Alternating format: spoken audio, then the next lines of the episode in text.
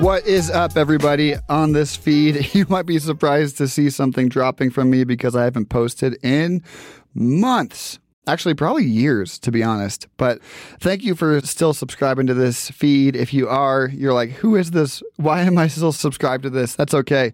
I, Ethan Renault, have launched a new podcast with my friend Tucker Lamping. Hey, guys. with me.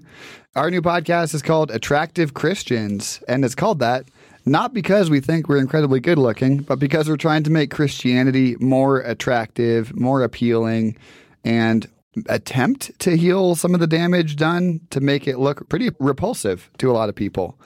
Yeah, we want to to get to the heart of what makes Christianity attractive to people in the world, people just out and about on their daily life journey. Yeah.